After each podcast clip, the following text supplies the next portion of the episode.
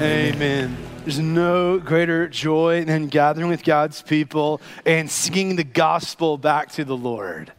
Singing to one another and reminding one another of who Jesus is and what he has accomplished for us in the gospel. Like, this is so rich. I'm not sure about you guys, but this is the, the highlight of my week in which we get to gather together and make much of Christ together as we sing. You know, God desires for his glory to spread to the ends of the earth.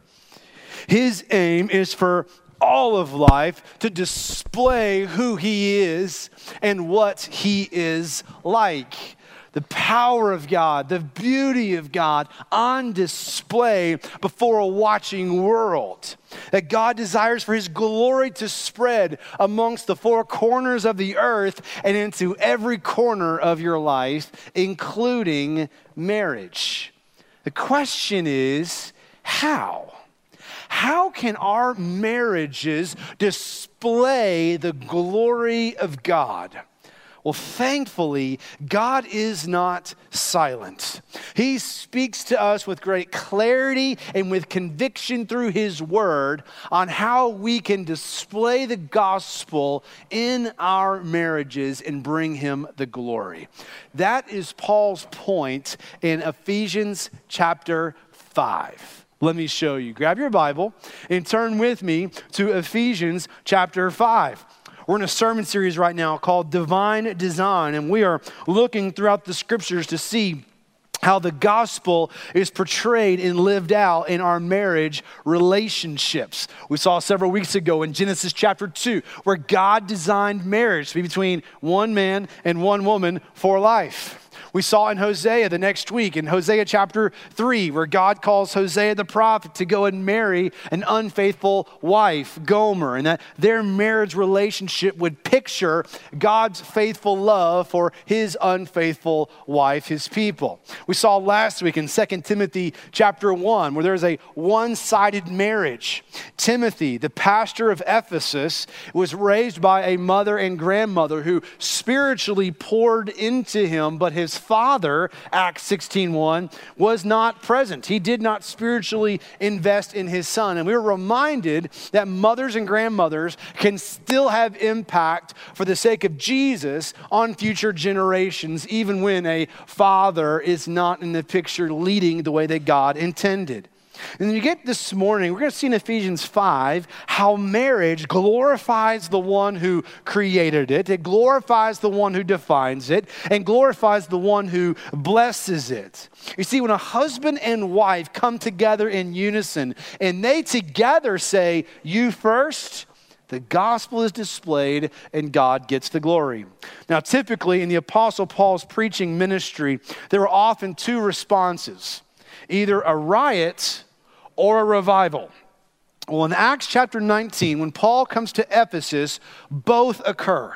A revival breaks out where many people come to know the Lord. There's a movement of the Holy Spirit where people's lives are changed by the gospel and they trust in Christ. But there's also a riot that breaks out where people are wanting to kill Paul because he is declaring that there is another God that is greater than Artemis and his name is Jesus.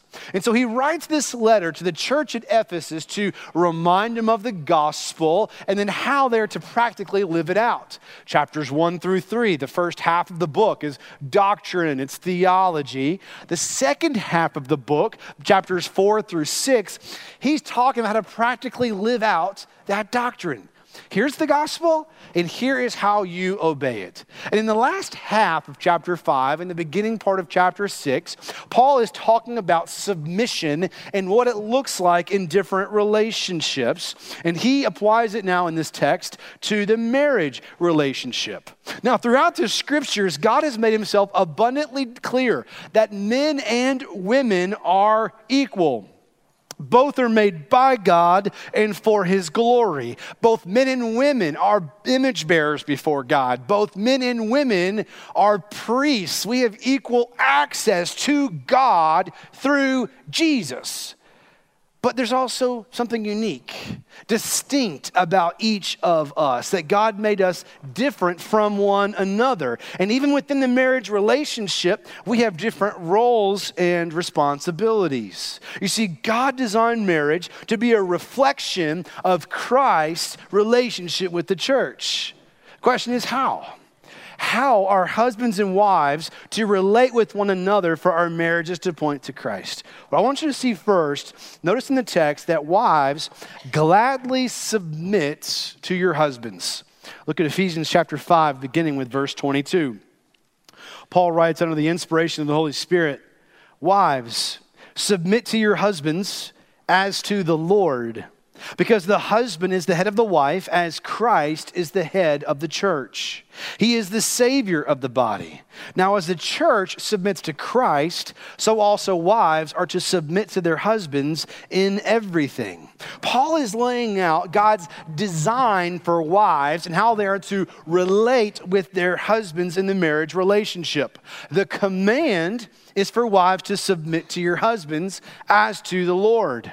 Now, unfortunately, submission is a curse word in our culture. But the word is rich. It has so much meaning for all of us because ultimately all of us submit to someone whether it's to a boss, to the government, or to a police officer, all of us are submissive to someone. Well, uh, we need to grab hold of this word. It's so rich and significant. Hear me on this. Submission does not mean inferior. It does not mean, wives, that you are like gum on the bottom of your husband's boots. It does not mean that you are a slave. It does not mean that you are a property. You see, you see, submit means to gladly place yourself under the leadership of another. This is what Jesus did. That word for submit in verse 22 is used in Luke 1, I'm sorry, Luke 2, verse 51, where it says that Jesus was submissive to his parents, Joseph and Mary. You see, submission to your husband's leadership is not ultimately about your husband. Look at verse 22. You are submitting as to the Lord. Underline that. Your submission is not based upon your husband's leadership capacity, but upon your joyful obedience to Jesus. You see, you submit to your husband as to the Lord. This is an act of joy filled obedience to Christ. This is worship. You get to bring glory and honor to your Savior and your King in how you follow this command to submit to your husband as to the Lord. Ultimately, this is for the Lord that this role is for. Now, let's be clear. There are times in which you are not to submit. You do not submit to your husband if he leads you to sin. You do not submit to your husband if he leads you to do something that is immoral, unethical, or unbiblical.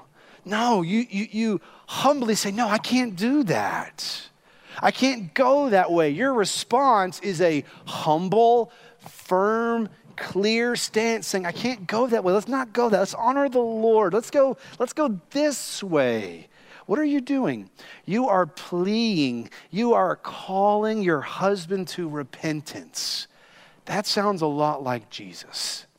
And so, if your husband is trying to shepherd you away from what God has made clear in His Word, and you do not follow, in fact, you call him to go, no, no, let's go the way of Christ. Now, hear me. If your husband is harming you, do not grin and bear it. Pick up the phone and call 911. It's amazing to me how here in the scriptures, the text does not say submit to men. Do you notice that in the text? What's it say? It says submit to your husband. Submission is to take place within the covenant relationship of marriage. This submission to your husband, it's based upon the authority structure within the home. If you look at the look at the text verse 23, it's because the husband is the head of the wife, as Christ is the head of the church. Now, the church is under the authority of Christ.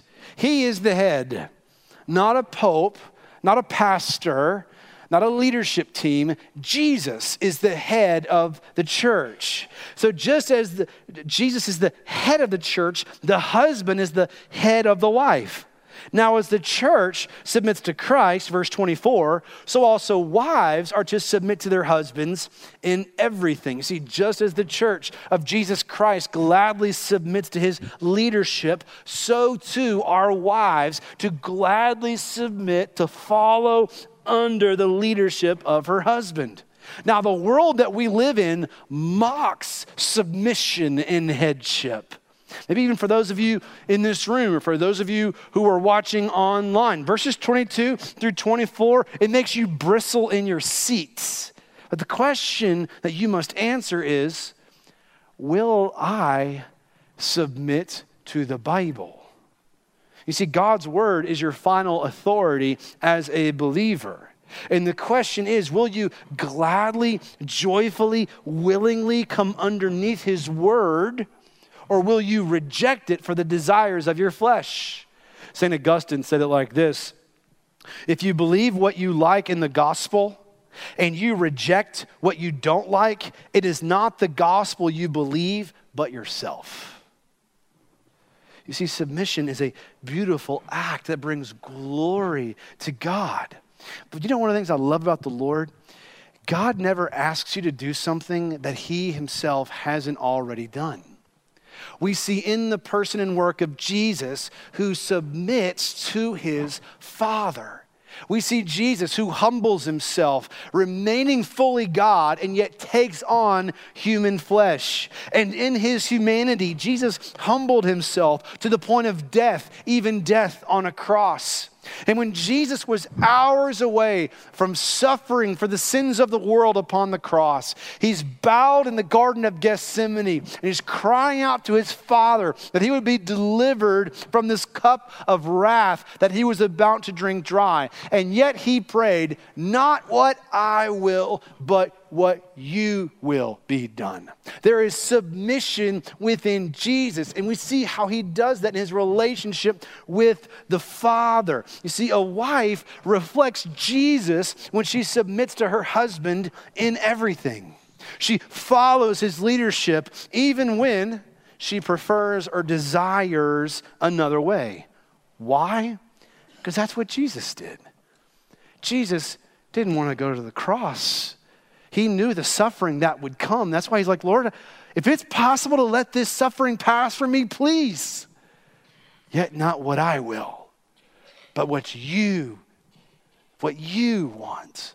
We see the Son of God who submits to the will of God the Father, and he gladly and joyfully submits all the way to the cross. You see, when a a wife submits to the will of her husband, she is mirroring the submission of Jesus to his Father, and she is pointing to verse 24 how the church submits to Christ. Now, wives, there is danger in allowing other things to come in between your relationship with your husband. There's danger I want to kind of point out for you. One of those dangers that you might face is children.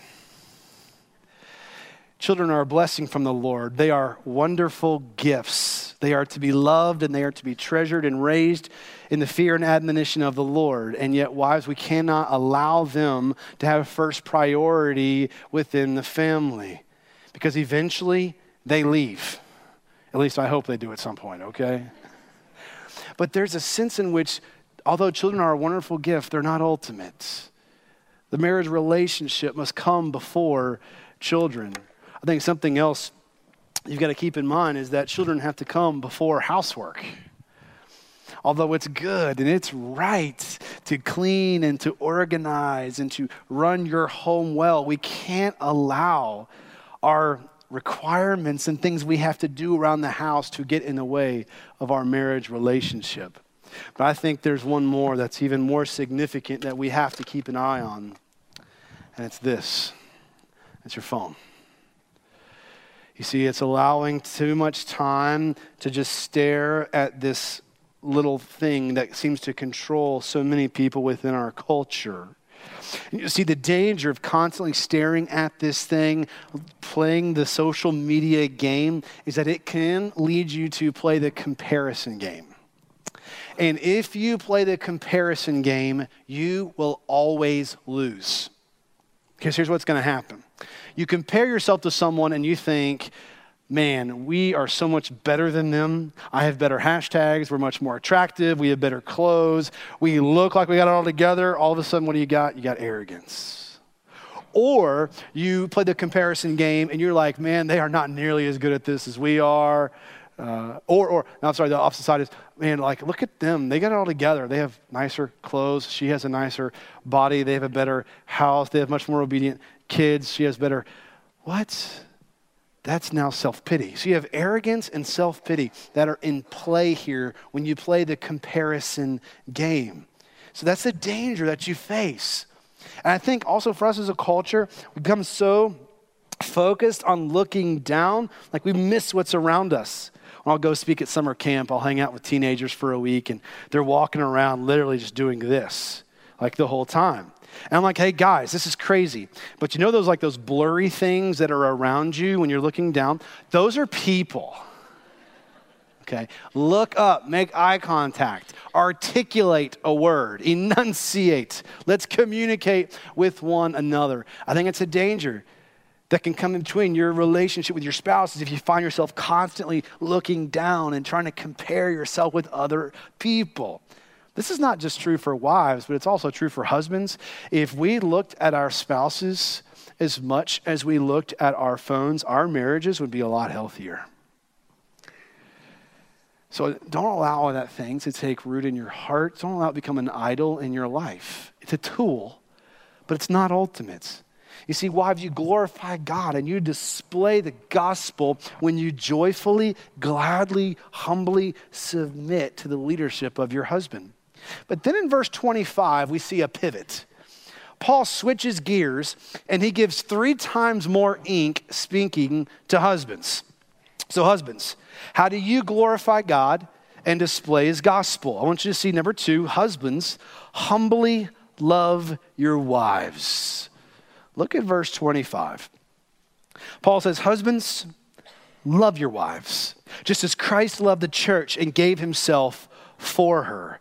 The command to the husband is to love his wife. Now, in ancient culture that Paul's writing to, husbands did not always love their wives.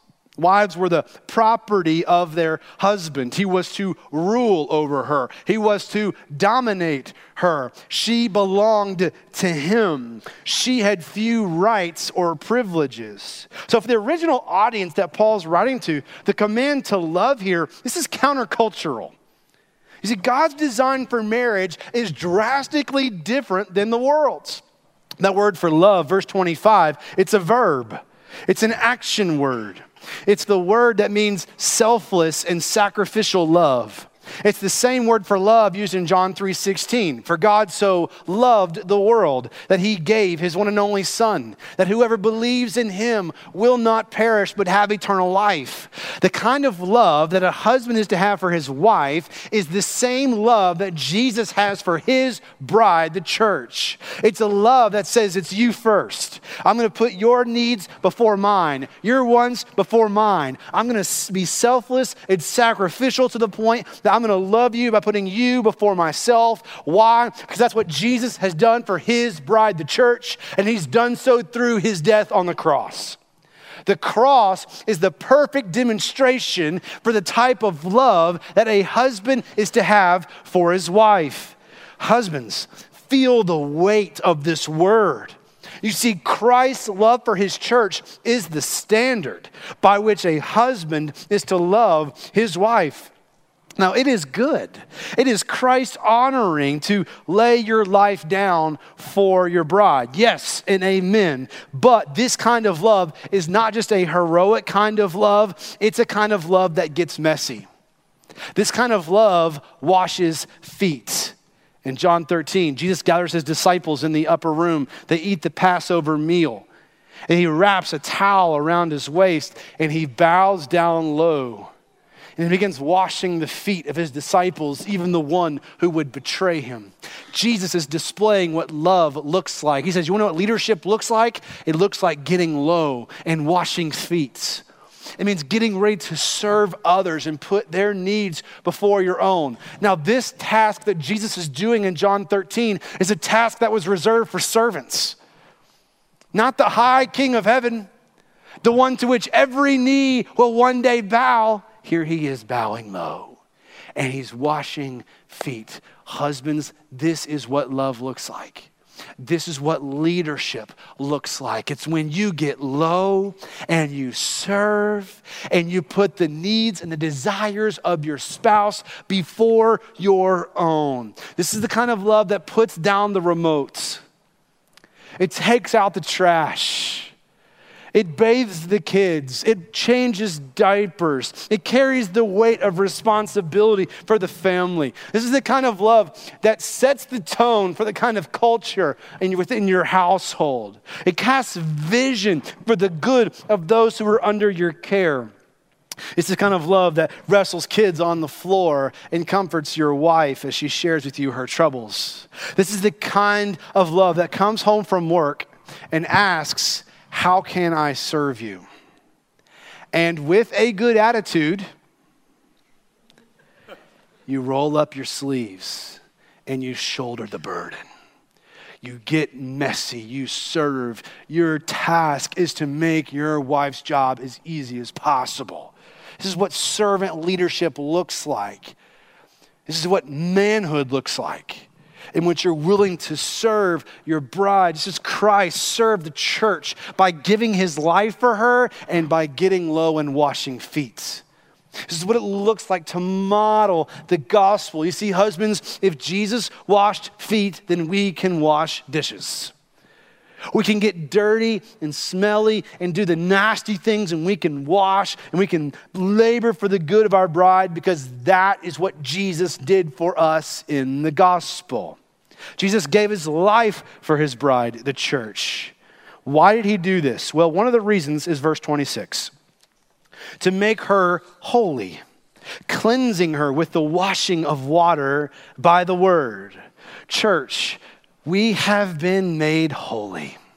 We have been washed. We have been sanctified with the water of the word. The moment you believe the gospel, whether you were age six or age 96, when you trusted in Christ, you were washed. You were transformed by the gospel. You were made pure and holy by Jesus.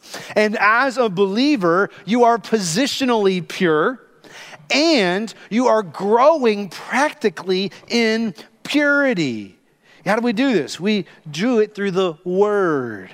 By you reading the Bible, you sit under the preaching of the Word, you sit under the teaching of the Word. And as you do, the Bible washes you, it grows you in purity and in holiness. Well, husbands, just as Jesus washed his bride with the Word, so too are we to do the same. We set the temperature for spiritual growth in the home. And that's incumbent upon us, and we do it with the Word of God. Isn't it interesting? In John 17, Jesus prayed for his future disciples. And he prayed in John 17, 17, Father, sanctify them in the truth. Your word is truth. Jesus connects sanctification, the process of becoming more like Christ, being holy and pure, blameless, washed, with the Word. And so, as the word comes from your lips, husbands, as you take time to open it and you bring it to bear under those under your care, God is using you to wash your bride and to help prepare her for that day when she stands before the Lord Jesus. Notice in the text the reason Jesus gave his life. Another reason, verse 27. He did this to present the church to himself in splendor, without spot or wrinkle or anything like that, but holy and blameless. You see, all believers, we have been purified, you are being purified, and you will be purified. Jesus loved the church by laying his life down for her so that on that great wedding day, when he gathers us to himself, we will be presented to him as holy and blameless. In Jude 24 and 25, I love how he says this. He says, Now to him who is able to keep you from stumbling and to present you before the presence of his glory with great joy. To the only God our Father, through Jesus Christ our Lord, be glory and majesty, dominion and authority, both now and forevermore. Amen. There's coming a day in which Jesus will present the bride of Christ to himself, pure and holy, blameless and righteous. We will be white as snow. We'll be with Christ. We'll be like Christ. We'll be in his presence. And it's a great day that's coming. Well, husbands, we labor for that day to one day present our bride to him. Say, Lord, I have labored for her good through my praying, through my protecting, through my providing, through my labor, through my encouragement, through the sacrifice of my selfish desires. I have labored so that on that great day, Lord, I want to present her to you as one who has been washed with the word, and I've prepared her for this day so that she is more like Jesus. This is what we labor for a day in which we say, Lord, I have given it my best. I've loved her in a way that she might know Christ and treasure him above all things. Well, Paul says, verse 28, in the same way, in the same way that Jesus has loved his bride, the church, husbands are to love their wives, watch this, as their own bodies. Okay, now this is interesting. Now, Paul has already talked about the type of love that we're to have, and it's sacrificial. Okay, the way that Christ loved his church. But now it's not only a sacrificial love, now it's a willing love. Just as we love and care for our bodies willingly, this is how we are to love our wives. When you're hungry, you eat. When you're thirsty, you drink. When you're tired, you sleep. When you hurt, you care for your body. Well, Paul is saying, verse 28, 28 we are to love our wives as our own bodies. He who loves his wife loves himself. Well, what does Paul mean by that? Well, husband and wife, we're no longer two, but one. He tells us that in verse 31 by quoting Genesis chapter 2. For this reason, a man will leave his father and mother and be joined to his wife, and the two will become one flesh. That word for joined, it means to be cemented together. You're glued together to form a bond that is stronger than the first. Well, husbands, when you sacrificially, willingly love your wife, when you lead her and protect her and provide for her, when you sacrifice yourself for her good, you are pointing to something bigger than yourself.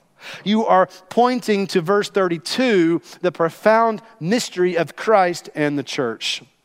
My wife and I, we are we're a quirky bunch. And um, uh, throughout the week, we are talking theology with one another. And sometimes I'll share with her where we're going with the sermon. I'll ask for her input. What do you see? What do you think? How does this hit you?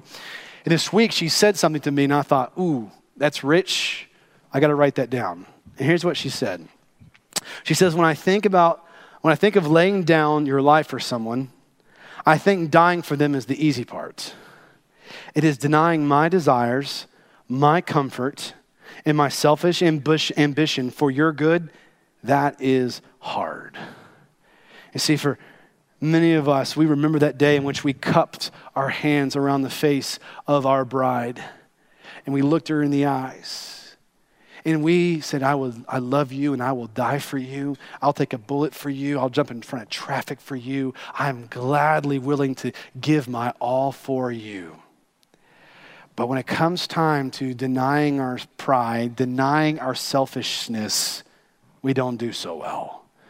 In fact, there's a couple of things I see within our culture and even within men within our church that I'm, I'm concerned about that keep us from loving our wives the way that Christ is calling us to. The first is, is video games the way that so many wrap so many hours around this silliness of this. I've told my boys, you can't change the world playing video games.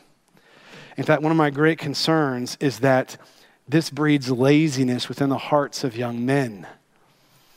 Laziness is a danger that we as men have to do away with. It is hard to lead a wife. It is hard to build something. It is hard to create culture, and yet it brings glory to God.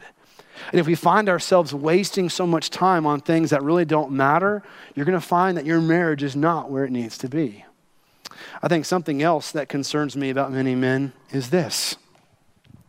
We wrap so much of our time around checking scores, seeing what's happening with those recruits that are hoping to come play for our team next year.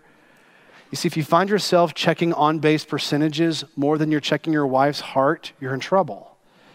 Marriage is where we say no to this. I think another danger is pornography.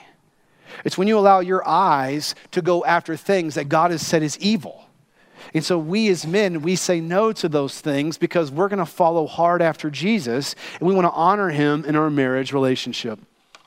I think there's another thing that often takes place in the hearts of men that keeps us, and it's work. Work is a good thing.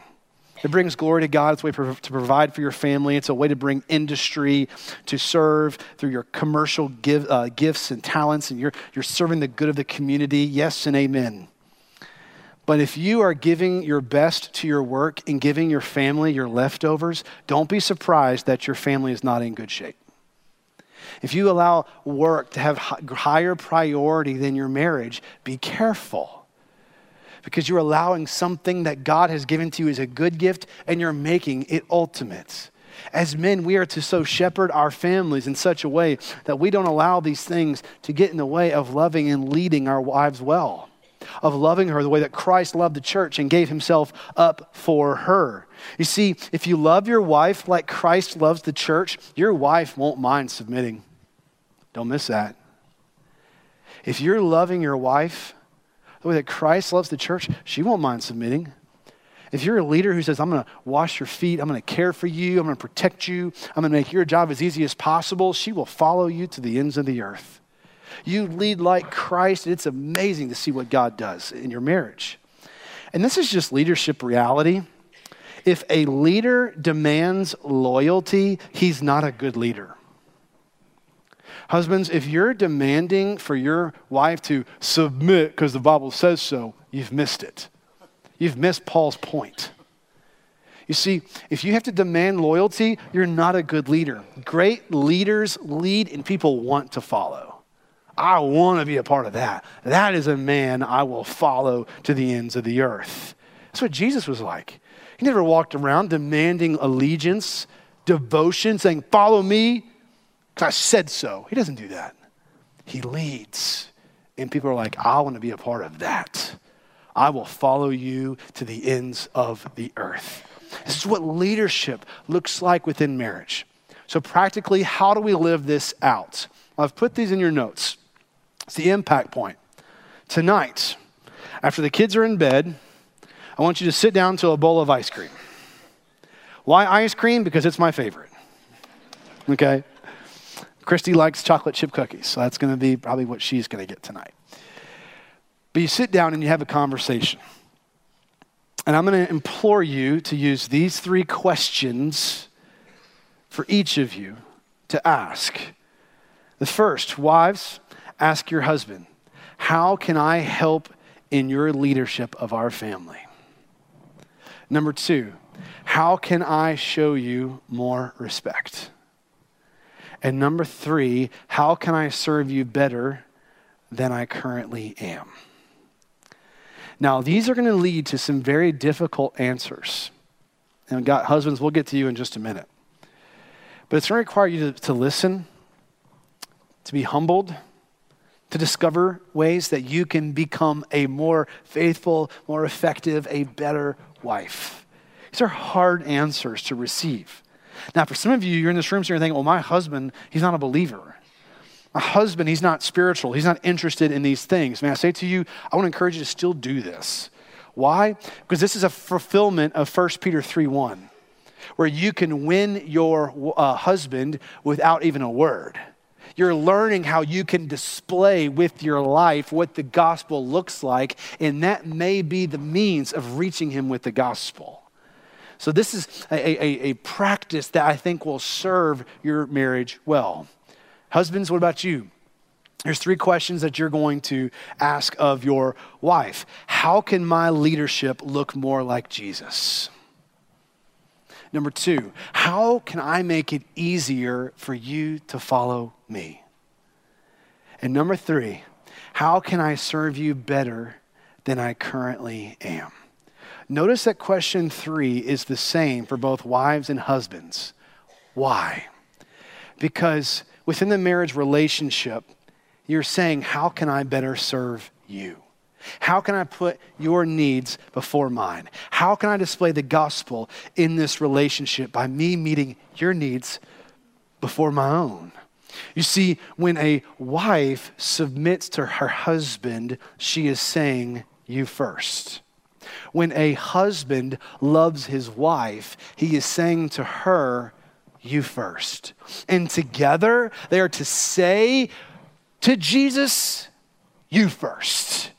They are displaying in their humility. They're displaying the gospel, what Christ looks like as a husband humbles himself and puts his wife before himself, and he serves her the same way that Jesus served his bride, the church.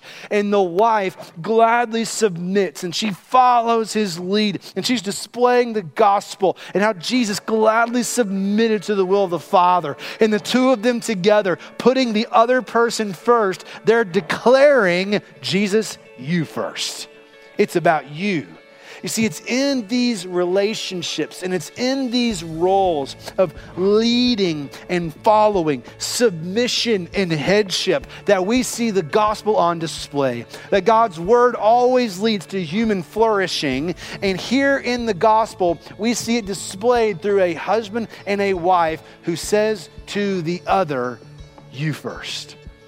And when you say from your heart and with your life, you first, it is there that the gospel is on display and God gets the glory.